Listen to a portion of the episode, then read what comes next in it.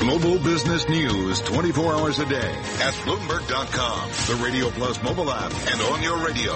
This is a Bloomberg Business Flash. From Bloomberg World headquarters, I'm Charlie Pellet. The Dow, the S&P, NASDAQ all higher. Our afternoon call brought to you by National Realty.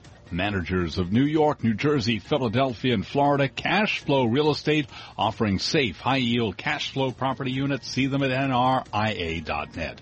Now let's head right over to the first word breaking news desk for today's afternoon call. Here he is, Bill Maloney. And good afternoon, Charlie. Like you said, main U.S. averages are trading higher right now, but have pared their gains. Dow is currently up 27 points. S&P's gained three, while the Nasdaq climbs eight. The small cap 600 is little changed, and the U.S. 10 yield at 2.23%.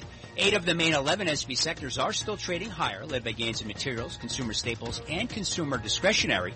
Energy, financials, and telecom fell. Nasdaq Biotech's rise 6, transports climb 18, semis fall point, and the VIX is down by 3%. Leaders to the upside in the Dow are UTX, Home Depot, and Visa, while Intel and Goldman Sachs led to the downside. After earnings, Target gained as much as 5%. And note that Cisco, L Brands, and NetApp all report after the bell.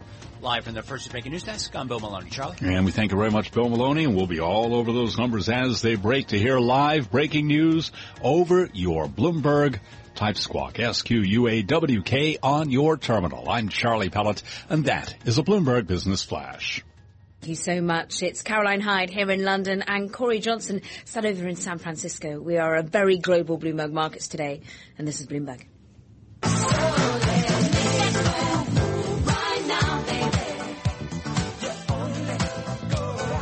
Renaissance of uh, a famed medallion fund making a surprise move. Uh, big shift in its uh, policies and how they run the fund.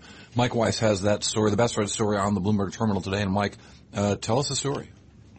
Uh, hi, Cory. Well, uh, Renaissance in December uh opened its medallion fund, or, or I shouldn't say opened it, but um, uh, increase the amount of money that employees can uh, invest in the medallion fund. Uh, the, the fund is basically all employee owned and owned by Simons and Renaissance itself. They uh, they got rid of their outside investors. They gave back capital back in 2005, and it's been an internal fund uh, since then. But there've always been strict limits on the amount of money that anybody could invest in the fund.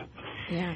And Miles, I mean, all of that was to protect their, well, really rather amazing annualized returns. What was it, about 40% they've been able to generate before that. But give us the link with Donald Trump here, because Renaissance technology had been potentially helping his rise to presidency.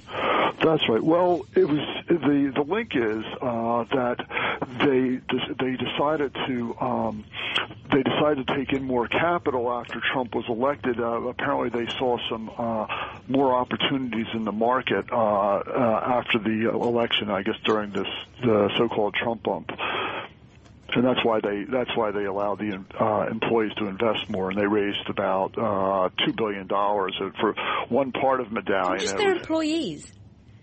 Well, uh, I mean the, the part. I mean the partners put in money. Most uh, may have put in money, and uh, Renaissance itself, which holds part of Medallion, may have put in some more money. Also, it's it's not clear how much everybody did. Um, the uh, uh, connections between Medallion isn't it, there, there's, you know, it, the Trump administration, I should say, uh, are are very deep and uh, very deeply connected. They're very deeply connected. The Mercers were very deeply connected when she was right. chief executive um, to the campaign and continue to be to the presidency. That's right. Um, uh, Mercer is seen as, as being a, uh, a, I think, a driving force, a, a kingmaker, so to speak, in, in Trump's election. Um, it's kind of funny because um, it looks like Mercer took out a loan from the Meritage Fund in order to finance his uh, his his increased allocation in Medallion, and the the um, Meritage Fund is run by Nathaniel Simons, who uh, who's James Simons' son, the founder of Renaissance, and they're both uh, they're both uh, Democrats. Hmm.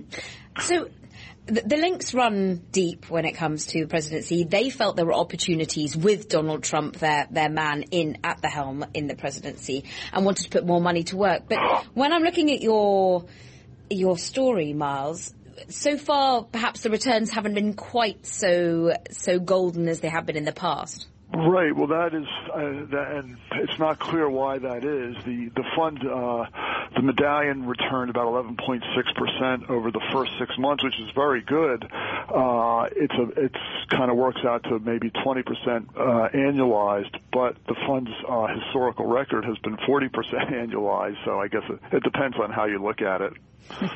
Uh, and, but really, just spectacular returns here. Um, why give in 2005? Would they give money back in the first place? Is there something about that that uh, calculation that's changed? I'm sorry. Why did they give money back? Uh, Yeah. It was they they found that the medallion it's you know it's a uh, has a computer trading uh, strategy, and they found that it can only work with so much capital, and if there's too much capital, then the the, the trading strategy doesn't doesn't work. Uh, so to make more room for themselves, you know, and the fund was generating such great returns, they gave back outside capital. They also use a lot of leverage, which takes up which is a large part of the capital it uses. So there's no risk that this extra two billion they put in, we're seeing crimped returns because the algorithm in, in, in its certain form isn't working quite as efficiently as as it once was. Well, it's really, uh, I, I don't know, is, is a short answer. It's, it's really unclear, uh, why it is that they put in the additional capital and then had the returns that were, that were not as strong as before. One possibility is that they, they put this capital in for, not so much for the, the very short term investments that they make, but maybe some, they've been making some longer term investments and it's possible that those investments just haven't, um, uh, you know, played out yet, that the, the gains will be later on.